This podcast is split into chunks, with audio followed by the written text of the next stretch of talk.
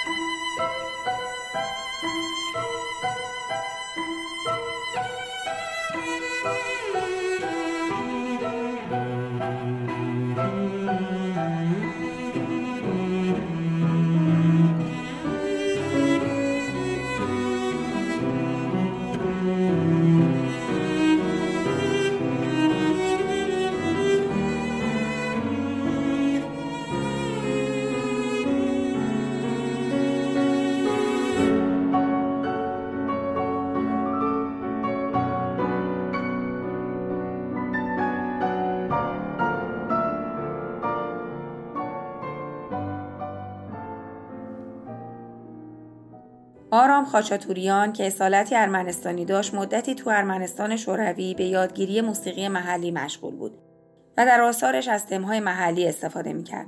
وقتی تو سال 1941 در استالینگراد بود به دستور ژدانوف بازداشت شد علت بازداشتش ساخت موسیقی هایی بود که شنیدنش سخت بود و به خاطر استفاده از تمهای محلی برای باقی مردم شوروی پیام خاصی به همراه نداشت. مشهورترین اثر خاشاتوریان رقص شمشیر نام داره.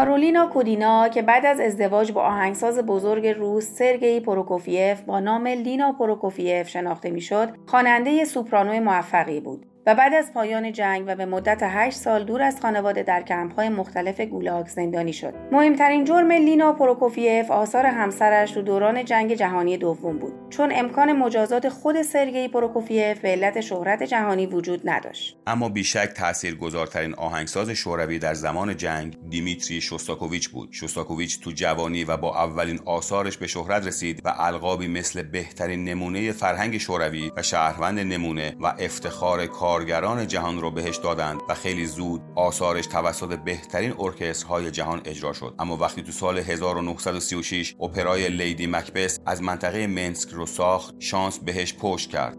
استالین تو اجرای افتتاحیه این اپرا حضور داشت و وسط اجرا با ناراحتی از سالن خارج شد. چند روز بعد روزنامه پرافدا که روزنامه رسمی حزب بود نقدی بدون امضا برای این اپرا نوشت. تو این نوشته اجرا رو مجموعی در هم از صداها با صحنه های مستهجن و مشمئز کننده معرفی کرده بود و سازندگانش رو ضد مردم شناخته بود. گفته میشه متن این نوشته رو شخص استالین دیکته کرده. همین ماجرا باعث شد شوستاکوویچ ممنوع الفعالیت بشه. آثارش جای اجرا نشه و در نتیجه دیمیتری درآمدش رو از دست بده و رسما بیکار بشه.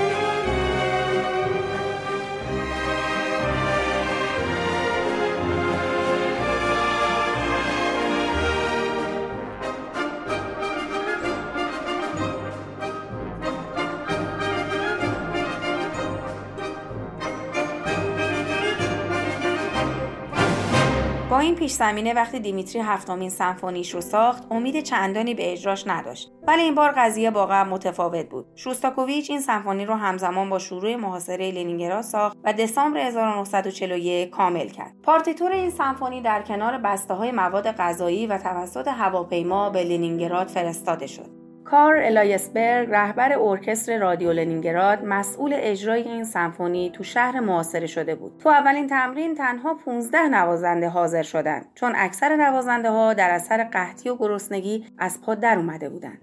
با تصمیم حکومت تمام سربازانی که توانایی نواختن ساز داشتند در خدمت ارکستر در اومدن و ارکستر کوچکی تشکیل شد و بالاخره در آگوست 1942 برای روحیه دادن به مردم گرسنه شهر این سمفونی رو اجرا کرد. این موضوع باعث شد این سمفونی به نام لنینگراد مشهور شه لنینگراد که قبل از مرگ لنین سن پترزبورگ نام داشت حدود سه سال تحت محاصره بود و مردمش هر روزه بر اثر گرسنگی و بیماری و بمباران آلمانی ها کشته می شدن. قسمت چهاردهم پادکست پرچم سفید درباره این محاصره است و توصیه می کنیم حتما گوش کنید. لینک پادکست پرچم سفید رو می‌تونید تو توضیحات پادکست پیدا کنید.